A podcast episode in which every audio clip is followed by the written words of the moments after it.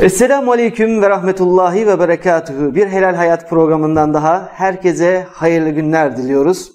Bugünkü programımızda GİMDES'ten, GİMDES Baş Denetçisi, Teknik Bilim Kurulu üyesi ve ARGE sorumlusu Ali Rıza Kurum, kimyager Ali Rıza Kurum'la birlikte olacağız. Bugün de süt ürünlerinin detayları, ayrıntıları hakkında kendisine danışacağız. Örneğin peynirde var olan tehlikeli e, şeyler nelerdir? Tereyağında var olan tehlikeli maddeler nelerdir? İçeriğine girebilen tehlikeli maddeler nelerdir?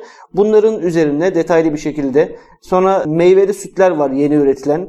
Meyveli sütlerde meyve var mı acaba içinde? Bunların ayrıntılarına gireceğiz inşallah. Hoş geldiniz Rıza Bey. Hoş bulduk efendim. Sağ olun. Nasılsınız? İyisiniz inşallah. Teşekkür ediyorum. Sağ olun. Şimdi e, süt ürünleriyle alakalı içerisine giren birçok enzim var. Onları biliyoruz. Ve biz açıkçası peynirde ya da süt ürünlerinde çok fazla bir şey olacağını dışarıdan baktığımızda düşünemiyoruz. Niye? Çünkü süt geliyor bir şekilde sütten tereyağı üretiliyor. Ve bu tereyağına ne katabilirler ki? Ya da bu peynirde ne katabilirler ki? Düşüncesi bizde hakim. Evet. Arzu ederseniz sütten başlayalım. Olur, olur. Direkt daha kaynağından başlamak Tabii. daha iyi olur. Çünkü hile sütten başlıyor. Daha sonrasına doğru devam ediyor. Bu iş oldukça uzun bir serüven. Şimdi nasıl ki sütleri toplayan köylümüz topladıktan sonra bunu süt toplama merkezlerine götürebildiği gibi kimisi de saklıyor. Saklama koşullarında problemler var. Bazılarında soğuk saklama koşulu olmadığı için çeşitli kimyasal maddeler atılıyor. Hidrojen peroksit gibi. Evet, bunlar toplandığında fabrikaya gidene kadar korunması Tabii. gerekiyor değil mi? Tabii. Hmm. Artı 4 derecede toplamış olduğun sütü muhafaza etmen lazım. Bunu ne yapıyorlar? Hidrojen peroksit gibi, nitratlı gübre gibi ilginçtir yani bildiğiniz gübre, nitratlı gübre. Bunu bile kullanıldığına sütçülerimizde müşahit oluyoruz. Zira süt fabrikaya geldiğinde nitrat var mı? Efendime söyleyeyim antibiyotik var mı? Çünkü hayvan da hasta olabiliyor. Hı hı. Antibiyotikli sütün de işlenmesi sıkıntılı. Bundan dolayı yani işletmeye alınması sıkıntılı. Ne oluyor? Burada başlıyor iş. Sütte başlıyor. Evet. İşte bunların hepsi süt fabrikaya geldiğinde laboratuvar o kamyondan bir beç alıyor. Bu beçi paçal şeklinde düşünün. Hı hı. Oradan bir örnek alıyor. Örneği analizlere tabi tutuyor. Antibiyotik var mı, şu var mı, bu var mı hepsine bakıyor. Müsbetse, kaliteli firmaysa hı hı. bunu içeri alıyor. Bazı firmalar antibiyotikli olduğu halde gene içeri alabiliyor. Bunu da gayri resmi bir şekilde e, işliyorlar. Şimdi süt bu şekilde ilk öncelikle dediğimiz gibi tehlike burada başlıyor. Nitratlı gübrede ne var diyeceksin? Nitrat var. Zaten malumunuz evet. sucuk sektöründe de karşılaştığımız o nitrat burada da gene karşımıza çıkıyor. Nitrite indirgenip sütün içerisindeki o zararlı mikroorganizmaları aynı zamanda faydalı mikroorganizmaları da öldürebiliyor. Şimdi insan sağlığına zararları kısmını da zaten hiç anlatmaya bile gerek yok. Benim buradaki bakış açımda nitrat dediğimiz olay nitratı direkt sütün içine mi atıyorlar, Nitratlı eritiyorlar? Hani bir şeker gibi mi düşünüyor? Evet. Çaya atılan şeker misali hani bir şekilde tabii mi düşünüyor? bizatihi atan adamı görmedim. Hı hı. Ee, bunu süt fabrikalarında yapılan analizlerden hı. öğreniyoruz. Nasıl atıldığını, nitratı önce o nitratlı gübreyi bir suda eritip öyle mi atıldığını yoksa direkt süte mi atıldığını noktasında tam olarak bir bilgim yok. Hı hı. Onun için e, yani burada yalancı konumuna düşmek istemem. Ama atıldığını biliyoruz. Kesinlikle fabrikalar bize bunu beyan ediyorlar. Atıyorlar hocam diyorlar. Biz de onların beyanı veçile burada bunu paylaşmış olalım. Hı hı. Geldik peki süt fabrikaya girdi. Ne olacak bu süt? Evet. Şimdi bazılarının karıştırdığı aslında lor peyniri ve çökelek diye iki tane ürünümüz vardır. Hı hı. Bakıldığında ikisi de halk tarafından lor olarak kabul edilir. Halkta bunu bilen pek yoktur. Halbuki lor peynir altı suyunun içerisinde kalan o protein yapıdaki kazeinatların alınmasıyla yapılır peynir olur. Hı hı. Çökelek ise saf sütten olur. Bariz bir fark budur. Yani bir yerde çökelek ve lor arasında seçim yapma durumunda kalan birileri varsa loru tercih, e, çökeleği tercih etmeleri evladır. Bunu söylemiş olalım. Peki şimdi e, süt direkt lor şeklinde daha doğrusu çökelek şeklinde e, yapılabileceği gibi süt fabrikaya alındığında çeşitli ısıl işlemlerden geçer. Pastörizasyon, UHT gibi duruma göre. Zaten bu konuyu daha önceki koruyucular bahsinde biraz fiziki koruma metotları kısmını anlatmıştık. Çok detaylı girmeyeceğim. Onu daha önceki gıda maddelerindeki koruyucular programından bulabilirler. Şimdi bu işte pastörize vesaire gibi işlemler esnasında tabii bir miktarda yağını, kremasını dediğimiz sütü alırlar. Bu krema piyasada gördükleri kremalar vardır kutu şeklinde. Evet. Bu krema sütten alınan krema değildir. Arkadaşlarım buna dikkat etmeleri lazım. Çeşitli isimlerle görürler e, bunları. Her firmanın 3-4 çeşit firmanın görüyorum zaman zaman. İsim verip de sıkıntı yaşamayalım ama pasta Pasta kreması börek ya da işte börek yaparken şeyi. e, bu tarz bazı tatlı sütlü tatlı çeşitleri veya işte tavuk e, kremalı tavuk işte Evet. kremalı makarna gibi şeylerde kullandıkları krema birçok katkı maddesinin başta emilgatör gibi helallik cihetinden sıkıntılı bir maddenin de kullanıldığı bir üründür. Bunu kesinlikle tavsiye etmiyoruz. Bizim helal sertifikalarımızda görmüş oldukları krema ibaresi saf kremadır. Ondan tereyağı yapılır. Nasıl yapılır?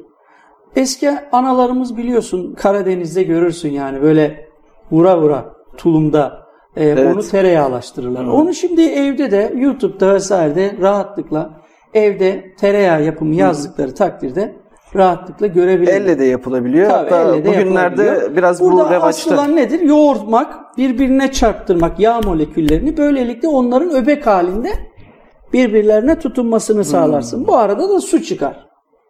Acısıdır. Onu zamanla döke döke yeni su ilave ederek onu alırsın. İyice artık krema o vurmanın, yoğurmanın da etkisiyle öbekleşmiştir. Yağ molekülleri bir araya gelmiştir ve tereyağı bu şekilde oluşur. Tereyağı bu doğal bir tereyağıdır. Tabi tereyağı rengi itibariyle bir rengi yoktur. Bakıldığında herkes tereyağı sarı olur gibi bir ifade kullanılır ama tereyağı sarı olacak diye bir kaide yoktur. Beyaz da olabilir. Bu biraz Hatta sütün- beyaz olması bence evladır.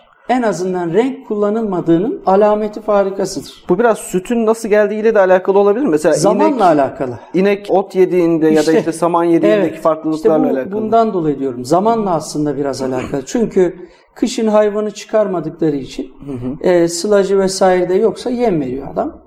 E, yem verdiği için hayvan renk pigmentini alamadığından dolayı sütünün renginden yani o hayvanın sütünden elde edilen tereyağı e, daha beyazımtırak ortaya çıkıyor. Aynı zamanda yapılan peynir de daha beyazımtırak çıkar. Peynirin de rengi aslında beyaz değildir. Yazın eğer bir renk maddesi konulmadıysa peynir sarımtırak çıkmalıdır. Klasik beyaz peynir dahi olsa. Ama biz sarı renkte görünce peynir bozuldu gibi Evet, anlıyoruz. öyle bir algı var. Onun içinde ne yapıyorlar işte? Titanyum dioksit gibi, bakır klorofil gibi ki bakır klorofil gene evlardır, doğaldır. Hmm. Ama Bakır titanyum klorofil. dioksit bildiğiniz madendir. Bunu bazen harç malzemesi olarak gördüğünüz gibi bazen ilaçta da görebilirsiniz. Bu bir ağartıcıdır, renk maddesidir. Beyazlatır. Bakınız burada ne olmuş oldu? Bizim tereyağı e, aslında doğal bir şey olmadığını fark edebiliyoruz. Çünkü endüstride bu tarz şeyler bolca karşımıza geliyor. Halkın talebi doğrultusunda.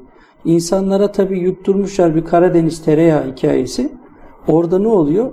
Sarımtırak turuncuya yakın tereyağlar çıkıyor. Evet. Böyle bir renk yok. Yani biz peynirde Turuncuya beyaz, yakın- tereyağda sarı olması Turuncuya gerekiyor. rak- yakın bir tereyağı rengi olamaz. Böyle bir renk yok. Tamam. Bu muhakkak içerisine beta karoten atıyorlardır. Bunun ben kendim şahsen yaşadım bunu. Tereyağı üreten bir firmaya gittim. İsmini vermeyeceğim. Hem de Aydın'da. ya. Bu arada tereyağı değil. Adamlar ahlaklı. Öyle diyorlar. Biz ahlaklıyız hocam diyorlar. Biz tereyağına eee, bunlar sürülebilir yağ yapıyor. Sürülebilir Tereyağı yağ. demiyor. Neden böyle yazdınız abi dedim. Hocam dedi biz şimdi bunun içine dedi %60 bitkisel margarin atıyoruz. %30 tereyağı atıyoruz. Kalan kısmını da boya, aroma gibi katkı maddeleriyle bunu tereyağı değil de sürülebilir yağ yapmış oluyoruz hocam diyor. Yani daha uygun fiyatlı bir yağ yapıyoruz diyor. Sürülebilir Tereyağı yani. yazamıyor musun yani dedim etiketine. Yazamıyoruz. Kanunen suç dedi. Ne yazman lazım dedi. Sürülebilir yağ yazmamız gerekiyor dedi. Çok Tamam. şükür en azından burada Yani- bir önlerini kesen bir şey var. Tereyağı yazmıyorlar. Evet bunları bilmediğimizden de sormuyoruz. Ağzını yokluyoruz. Ee, bile bile soruyoruz aslında. Bunu yapmamız gerekiyor. Bazen böyle tabiri caizse iş bilmeyen adam modunda olması gerekiyor Evet. bazen denetçinin ki adamın üç kağıtını yakalayabilesin. Çünkü adam ne oluyor o zaman? Ha diyor bu iş bilmiyor diyor ben bunu kandırabilirim. O zaman bazı şeyler kaçırıyor ağzından. Biz o ağzından kaçırdıkları şeylerden onun uygunsuzluğunu yakalayabiliyoruz. Ha diyoruz o zaman sen şunu da yapıyorsun. Bakıyor o zaman uyanıyor senin iş bildiğini anlıyor ve bu sefer de kıvıramıyor tabii. Dolayısıyla yakalanmış oluyorlar. Şimdi bu firmada bunu böyle e, yaptığını gördüm. Hakikaten adam ahlaklı yani. Üzerine kolye koyuyor. Bu arada ürünleri yaptıktan sonra bir streç herhangi bir reklam yok, etiket yok. Bir streçe sarıyor. Onu da kutunun içine koyuyor. Bu şekilde. Kutuları da daha sonra soğuk hava yaptırıyor. Kutularda acaba Kutunun şey yazıyor üzerine- mu üzerinde? Kutunun üzerine işte falan firma sürülebilir yağ yazıyor. Kanunen serbest. İnsanları bu noktada uyarıyoruz. Mümkünse Bir de sarı olduğu beyaz için renkli bir tereyağı görüyorsa daha evladır. Bak daha gerçekçi bir yağ diyebilirim yani ona en azından. bir de o Tamam. sürülebilir yağ Margarin de dediği sarıdır ya. Evet. Margarin de sarı olduğu için beyazımtırak çıkan bir tereyağını o da sarımtırak yapabilir. Dolayısıyla beyazımtırak olması evladır. Ben mümkünse mesela beyazımtırak bulmaya çalışıyorum. Bazı böyle Pazarlarda- mahalle aralarında olur onlar. pazarlarda doğal gibi satın alınan o tereyağı Evet. olarak alınan şeyler Tabii. aslında %50'sinden fazlası margarin olduğunu Tabii, tabii. öğrenmiş olduk. Yani çok bakanlık şey. onları zaman zaman bilmiyorum pazarlara inip de oradan numune alıp tereyağı alıp olmadığına bakıp adam hakkında bir işlem yapıyor mu bilmiyorum ama belki de bakanlık geldiğinde hocam bu sürülebilir yağ diyordur yetkiliye. Ee, bak faturası da sürülebilir yağ. Ama adamın tabii satışı önemli burada. Satış nedir? Tabii orada vitrine koyduğunda sürülebilir yağ yazmıyor. Tabii. Sarı sarı tereyağı. yağ yazmıyor. Hiçbir şey yazmıyor. Tereyağı da yazmıyor. Hı hı. Çünkü başı belaya girmiyor. Sonra ona tereyağı diyor. Sormayana bir şey Sormayana demiyor. bir şey demiyor. Neyse yani. Evet. Günahlarını da almıyorum da belki bazıları doğru söylüyordur yani. Abla bu daha ucuz deyip de satanlar da olabilir bilmiyorum. Ama Ee, bunu öğrendiğimiz iyi oldu. Demek ki pazarlardan alınan yağlarda biraz sıkıntı Süt var. ürünleri diyelim yani. Genel itibariyle sıkıntılı olur. Hı hı. Şimdi gelelim peynir çeşitlerine. Şimdi kültürlü beyaz peynirler vardır, hellim peynirleri vardır, efendim kaşar peyniri vardır, tost peyniri vardır, eritme peyniri vardır, böyle üçgen peynir vardır, klasik peyniri. beyaz peynir vardır, çeçil, dil, örgü çeşit. Aslında onlar taze kaşardır. Hı. Çeçil, dil, örgü dedikleri taze kaşar peyniridir. Onu yani içerik olarak aynıdır da şeklini değiştiriyorlar öyle düşün. Tamam böyle katlıyor. O, ismi o veriyor onu. Bazısını blok halde alıyor. Bloğu böyle tel tel ayırıyor falan öyle düşün yani. Dil diyor, Evet. dile benziyor falan böyle. Bu şekilde sınıflandırıyorlar onları. Ee, bazıları işte burgu yapıyor. O da üst üste katlıyor ediyor böyle. Burada tabii dikkat edilecek husus ne? Şimdi neden klasik beyaz peyniri alıp böyle katlayıp veya çiçil gibi yapamıyorsun? Yapı önemli. Şimdi bu yapıyı neyle belirliyorlar? Çeşitli katkı maddeleri var. Mesela son zamanlarda görüyoruz transglutaminaz enzimi kullanımı. Bu yanılmıyorsam %5 %6 su tutuyor. Taşiş demeyebiliriz ama kaybet, kaybedeceği suyu içinde tutmasını sağlıyor. Bu da Firma. firmaya daha karlı kazançlı Tabii bir hale getiriyor. Adam günde 100 ton süt işliyorsa 6 ton peynir kazanmış oluyor. Neden? 6 ton su olacaktı. Tabii. 6 ton kaybedecekti. 100 ton işlediğinde örnek veriyorum yani. E, 94 ton peynir elde edeceksen misal 6 ton su kaybolmadı içeride kaldığı için ne oluyor? 100 işliyorsun 100 kalıyor. Misal veriyorum yani. Böylelikle bak ne oldu? Bir 6 ton tasarrufu oldu adamın. Ya Su içinde kaldı. aynı şeyi aslında Ha, şeyde de soracaktım. Konuyu geçtik ama tereyağda da soracaktım aynı şeyi. Mesela tereyağı yaparken de fire veriliyor ya. O fireyi daha az vermek için firmalar orada bir hile hurda bir şey olur Hiç mu? duymadım. Hmm. Hiç duymadım. O aklıma gelmişti. Onu sormuş oldum. Yani biliyorum orada su kaybediyor diyorsun. Evet. Zaten o kaybettiği su aslında kaybedilmesi gereken bir su. Hmm. Acı bir su. İstemiyorlar onun kalması. Bakıldığında. Zaten onun rakamını da üzerine bu şekilde Tabii. maliyet olarak konulabiliyor. Tabii, tabii, tabii. Dolayısıyla firmalar bu anlamda ekstra bir şey Yani yapmak o istemezler. margarin haricinde ben tereyağında bir taşiş bir hile duymadım yani. Olabilecek hile bu. Ben aklıma gelmişken sormak istedim ama peynir Tamam. konusuna biz devam edelim. Devam ediyoruz. Peki. Şimdi önemli olan yapı demiştik. Bu yapıyı peynir çeşidine göre değiştiriyorlar. Bu arada siz eğitime başlarken biz tehlikeler diye başladık. Buradaki tehlikelerden murat sadece helallik şey sağlık tehlikeleri değil, hile burada değil aynı zamanda helallik tehlikeleri de var. Evet. Yani bu genel bir tabir. Dolayısıyla ben şimdi hem helallik riskleri hem sağlık riskleri bunların hepsine değinerek gitmeye çalışalım. Çok iyi olur. Şimdi kullanılan kazeindir, rennettir, işte efendime söyleyeyim efendim işte transglutaminazdır, kimozindir. proteaz ve lipaz gibi şeyler de kullanılıyor mu burada? Proteaz ve lipaz e, proteini parçalayan bir şeyi istemez üründe. Protein aslında peynirin bir araya getirdiği işte o kazein dediğin bir şey. Sen orada pozein, proteaz atarsan peynirin yapısını bozarsın. Bozmamak için de Bozmamak atmazsın. için atmazsın. Lipaz yağı eriten bir enzimdir. Dolayısıyla burada bunu da kullanmak istemezsin. Ama bazı ürünler vardır, süt ürünleri.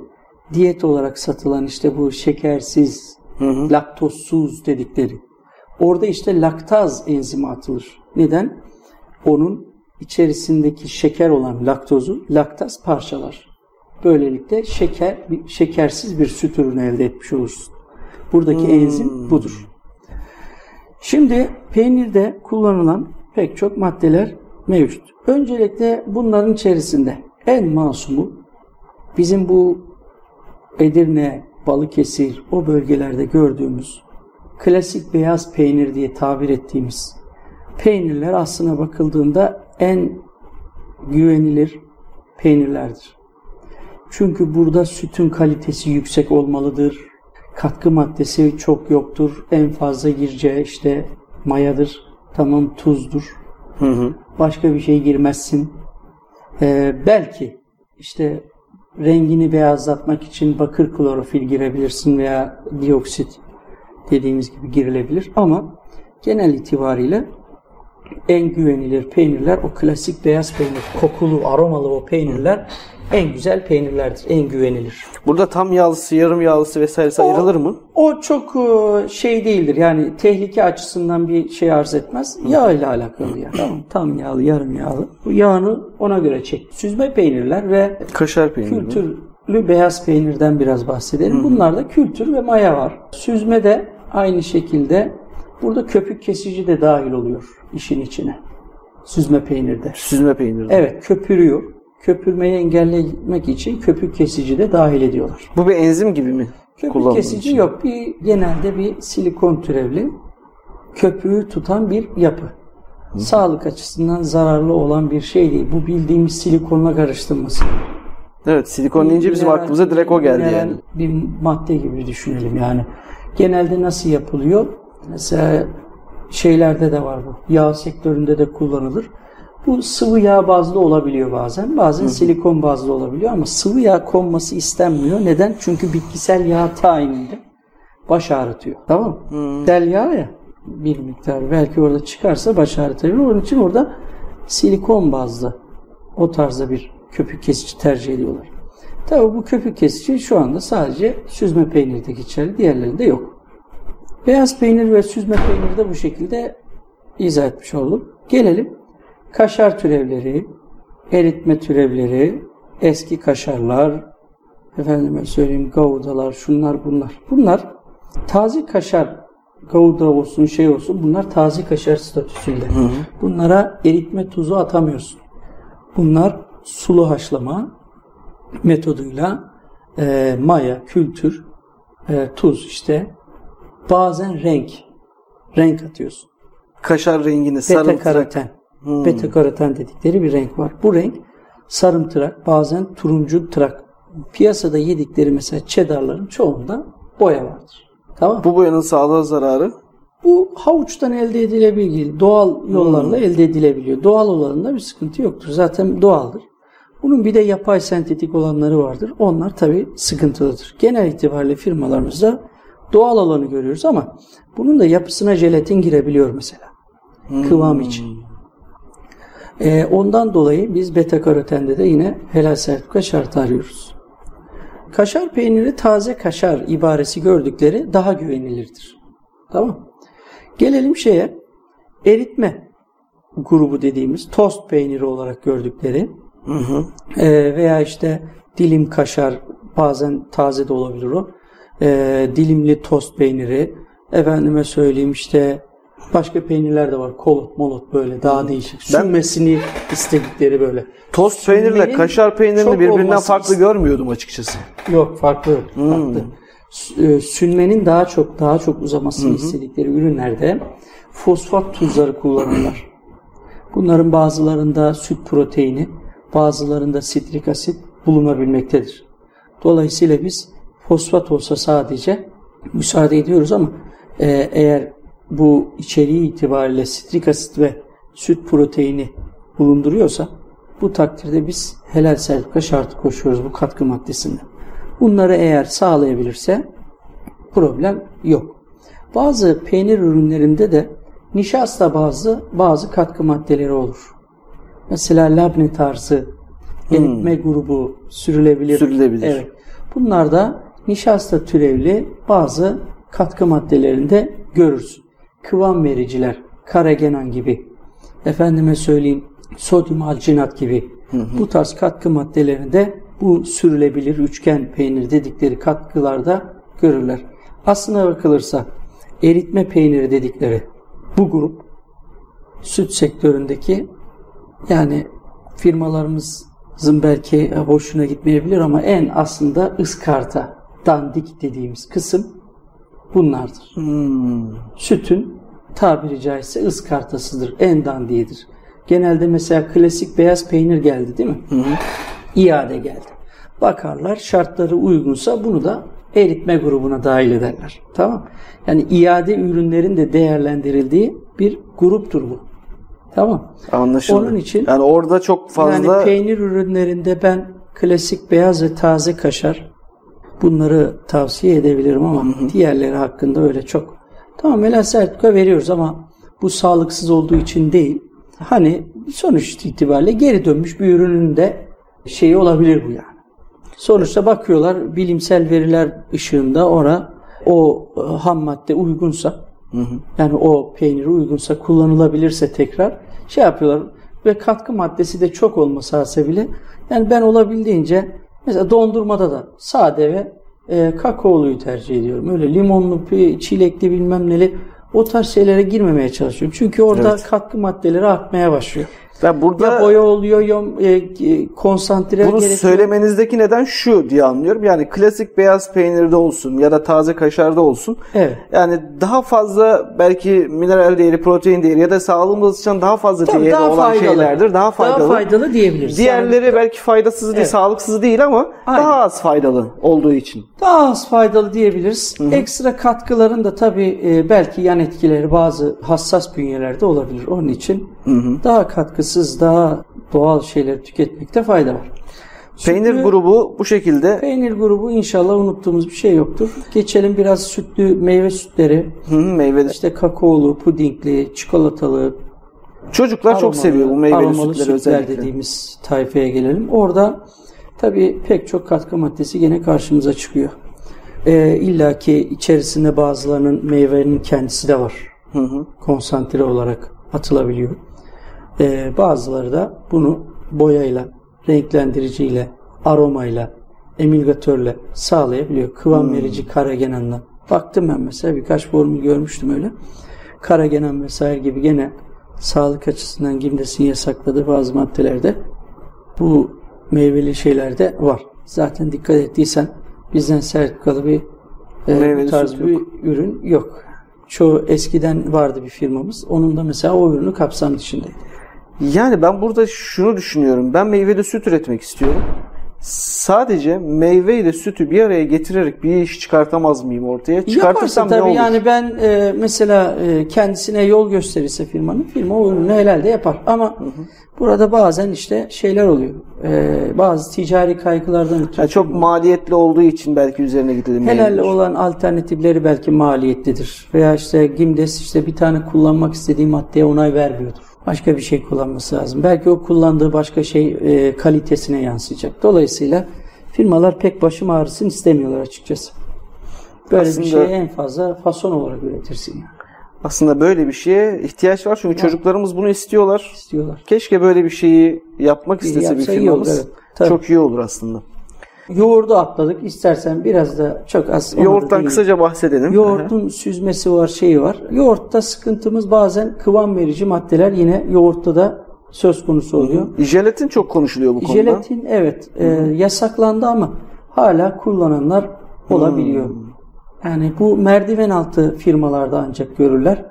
Kalbur üstü firmalarda bu tarz bir sıkıntıyla karşılaşmazlar. Orada en fazla kültür vardır yani. Kültürlerde mikroorganizmadır. Bunların üretimleri ve maya bundan bahsetmedik. Kültürlerin e, üretim şekli mikroorganizmalara ürettiriyorlar. Malumunuz mikroorganizmaları çoğaltıyorlar. izole ediyorlar, çoğaltıyorlar ve bunu paketleyip toz haline getirip paketleyip sütçülere satıyorlar. Küçücük bir paket takriben 50-60 euro. Yani şöyle söyleyeyim 22 ton sütü ayran yapmak için o standart paketten 10 tane kullanıyoruz. 60 gramlık mı dediniz? Evet 22 ton süt o 10 paket kültür ile ayrana dönüşüyor. Hmm. Tamam bu şekilde. Bu kültür Şimdi bir de Nasıl bir şey oluşturuyor? Kültür tabii fark ettiysen 50 euro diyoruz. 60 euro Evet. diyoruz. 10 tanesi demek 600 euro demek. evet. Ciddi maliyet. Şimdi ne yapıyorlar? Sulu ortamda örnek veriyorum 500 litre. Bu 500 litrenin içerisine bir paket kültür, bir çuvalda o kültürün çoğalacağı ortam ekliyorlar. Medya diyoruz. Bunu eklediği zaman 500 litrelik tabiri caizse o 10 kültür poşetinin yaptığı, e, yapacağı etkide kültür oluşuyor. Daha sonra bunu süte ilave ediyorlar. Daha uyguna yani takriben 600 euro kullanacağı yere adam 100 euroya işi bitiriyor. 500 lira cepte kalıyor. Bunu homojenize e, kazanlarda mı ediyorlar? Büyük kazanları var tabii. Ayranı e, mayaladıkları diyeyim, tabir edeyim, öyle tabir edeyim. Aslında mayalama değil de kültürleme. Mikro Annemizin de yaptığı odur aslında. Ne yapar? Sütü kaynattı, değil mi? İçerisine bir kaşık yoğurt atar. Evet, o- Aslında attığı yoğurt değil, mikroorganizmadır. O mikroorganizma sütün içerisindeki protein şu bu beslenerek onu yoğurda dönüştürür. Sıcak bir ortamda. Sıcak bir ortamda. Tamam. Olay bu. Kül- kültürde bu işe yarıyor Annemizin yaptığı o bir kaşık yoğurt işi işte bu kültür. Bu da satılıyor. Tamam. Biz ona maya diyorduk ama. Yani şimdi Biz kültür ona olunca maya bir anda ama aslında kültürdür o. Maya Hmm. değil. Maya başka bir şey değil. Maya kimozindir. Kimozin Şirden nedir? mayası diyoruz. kimozin nedir diye Kimozin o nedir? zaman. Kimozin özellikle bu süt buzağları vardır. Hı hı. Süt içen, henüz yemek yemeyen, slash, ot yemeyen hayvanlarda Daha küçük yavru. süt buzağlarında kimyozin oranı midelerindeki şirdende çok yüksektir. Pepsin çok düşüktür. Bu ne yaparlar? Mayacılar hayvanı buzağıyken keserler. Daha yemek yemeden. Buzağıyken keserler, o şırdanını alırlar.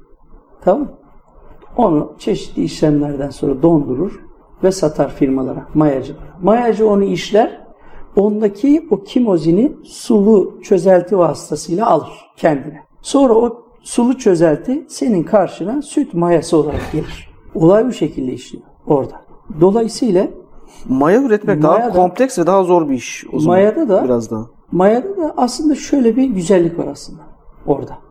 Ee, şırdan mayasında. Hı hı. Hanefi mezhebi için konuşuyorum bunu. Diğer mezhepleri bilmiyorum. Hanefi, Hanefi mezhebinde bir hayvan ölü bile olsa şırdanından elde edeceği maya helaldir. Bak şırdanın kendisi değil. O şırdanı suda bekletip aldığın maya Helal. Helaldir. Ölü bile olsa. Evet. Dolayısıyla yurt dışında şayet bir peynir ürünü tüketilecekse klasik beyaz peynir tarz peynirlerin tüketilmesi bir nebze hani eğer boya moya vesaire yoksa mayasal bir şey varsa sadece risk e, yüksek ihtimal helal. Yani burada ölü bile olsa kelimesi herhangi Ölü bir şekilde kesilmese demek bile yani, yani. ölüye ne deriz biz? Murdar deriz. Mundardırız evet. Ha, murdardan kullanabilir misin hiçbir şey? Kullanamazsın. Kullanamazsın, Hanefi mezhebinde sadece hayvanın kesilmesi durumunda derisi tabaklanmak şartıyla caizdir. Geri kalan her şey tabiri caizse çöptür. Evet. Gömersin veya işte parçalarsın dağda bayırda işte hayvanlara atarsın neyse yani sonuç itibariyle. Ee, bundan istifade mümkün değildir. Son kez şeyi soracağım. Herhangi bir süt ürünü e, üreten bir fabrikada yaşadığınız ilginç bir denetim hikayeniz var mı aklınıza gelen? İşte bu margarin meselesi benim çok ilgincime gitmişti. Biraz anlatmış oldum. Bir tane firmada da Sakarya tarafında Ta- Taraklı bölgesi oralardayız. Ee, bir firmaya gittik.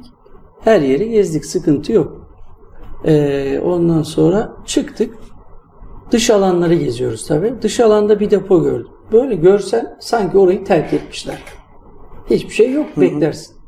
Bir girdik orada baktık soda var soda temizlik amaçlı kullanılıyor süt sektöründe. Bazen de ürüne de attıklarını görmüşlüğümüz var yani tamam mı? Bu Asitlik, ür- üretim bantlarına temizlik tabii, amaçlı tabii. değil mi? Bazen ürüne de giriyor. Onu da gördük. Tamam? Nötralize ediyor galiba bir şeyler yapıyor. Ondan sonra baktım titanyum dioksit var orada. Bu ne diyor? İşte bununla biz diyor sıva yapıyoruz. sıva malzemesi harça katıyoruz bunu diyor. Sıva yapıyoruz diyor. Harç nerede kullanılıyor? Harç Yani- dediğimiz normal işte Duvarlarında, binayı binanın herhangi- işte beyaz o beyaz harç var ya onun içerisindeki maddelerden biridir aslında Yani boya gibi. sürekli o işi yapıyormuş gibi orada bir depoda Ha. bizim sürekli olarak Bravo. bir Halbuki onu alıyor. Tamam bize söylemiyor. Onu alıyor. Süt ürününü beyazlatmada kullanıyor. Bir günde sahayı güzelce gezdim. Gezdikten sonra firma ismini vermeyeyim rencide olmasınlar. Sahayı gezdikten sonra en son artık sevkiyat yapılan noktaya geldik. Sevkiyat yapılan noktada baktım bir kamyon duruyor kapağı da kapanmış. Bu arada o sırada firma yetkilileri etrafımdaydı benim beraber dolaşıyorduk. Dedim bu kamyonun kapağının içinde ne var ya? Tamam. Bir anda kimse kalmadı etrafında. Baktım o gidiyor hocam geliyorum falan filan böyle şeyler oldu. kimse kalmadı. Baktım dedim ya bu görüyordum çünkü zaman zaman o kamyonun o forkliftini indiren adamlar böyle bir çubuk bir şey oluyor. Basıyorsun iniyor. Tamam mı? Baktım kamyon yani açtıracak kimse de kalmadı. Ha bu arada biri var. Çömez biri kaldı yanında. Ona da söylüyorum nerede bu kamyonun şoförü hani çağırdı şu şeyi atsın. Bakalım. Ondan sonra bir bakalım. Ya şuraya gitti buraya gitti. Kamyon şoförü yok oldu bir anda yani firmada. Ondan sonra ben iş başa düştü. İndim aşağı. O biraz yüksek rampadayız. Aşağı indim. Oradaki çubuğu gördüm tamam mı? Biraz çubuğa şöyle hafif dokundum. Baktım pup, şey o forklift biraz hareket etti. Aşağı doğru indi. Hah, buldum dedim. Şey yaptım ya şey göreceğim mayalar, katkı maddeleri, eritme tuzları, sıkıntılı olanlar. Hepsi orada. O zaman siz gelmeden önce oraya konulmuş muhtemelen. Yüksek ihtimal bizi çünkü içeri geç aldılar. Bak bizim zaten standardımızda var. Biz eğer bir fabrikaya 5 dakika içerisinde sahaya girmezsek sertifika iptal sebebidir bu. Hemen içeri alınmamız lazım. Giyotin dediğin makine 5 dakikada kurulup sökülüyor. O yani sen hızlı. işletmenin bir ucundan girip kesimi gelene kadar adam onu söküp alıp götürmüş oluyor. Biz onun için ne yapıyoruz? Gittiğimizde denetime sadece kesim yerine bakıp değil. Geziyoruz. Acaba giyotin makinesi var mı bir yerlerde? Tabii. Tamam. Çevreyi de dolaşmak Tabii gerekiyor. dolaşmak gerekiyor. Aynı şekilde burada da böyle bir firmayı Ne yaptınız sonra? yakalamış olduk. Onu yakaladıktan Firma sonra? bir süre e, Yani oradaki biz- hadisenin devamı nasıl oldu bir onu da süre merak bizden ediyorum. sertifika almadı. Sonra biz onun sertifikasını askıya aldık. Araştırdık o ham maddeleri. Üreten firmayı biliyoruz. Oraya sorduk. Kullandığı geri izlenebilirlik yaptık. Geri izlenebilirlik neticesinde aslında kaçak kullandığı şeyin de helal olduğunu fark ettik. Ama sonuçta bunlar bizden bir şey saklamaya çalışıyor. Evet saklamaması gerekiyor. Saklamaması kaldı lazım. ki Hata burada ya. kaldı ki hani helal olan bir maddeye kullanıyorsun. Evet. Sadece hani helal sertifikası yok ama içindekiler helal. Çünkü biz o fabrikayı da denetliyoruz. O mayayı üreten. Hmm. Tamam? Onu da biliyoruz. Dolayısıyla oraya gittik. Orada geri izlenimlilik yaptık vesaire yaptık.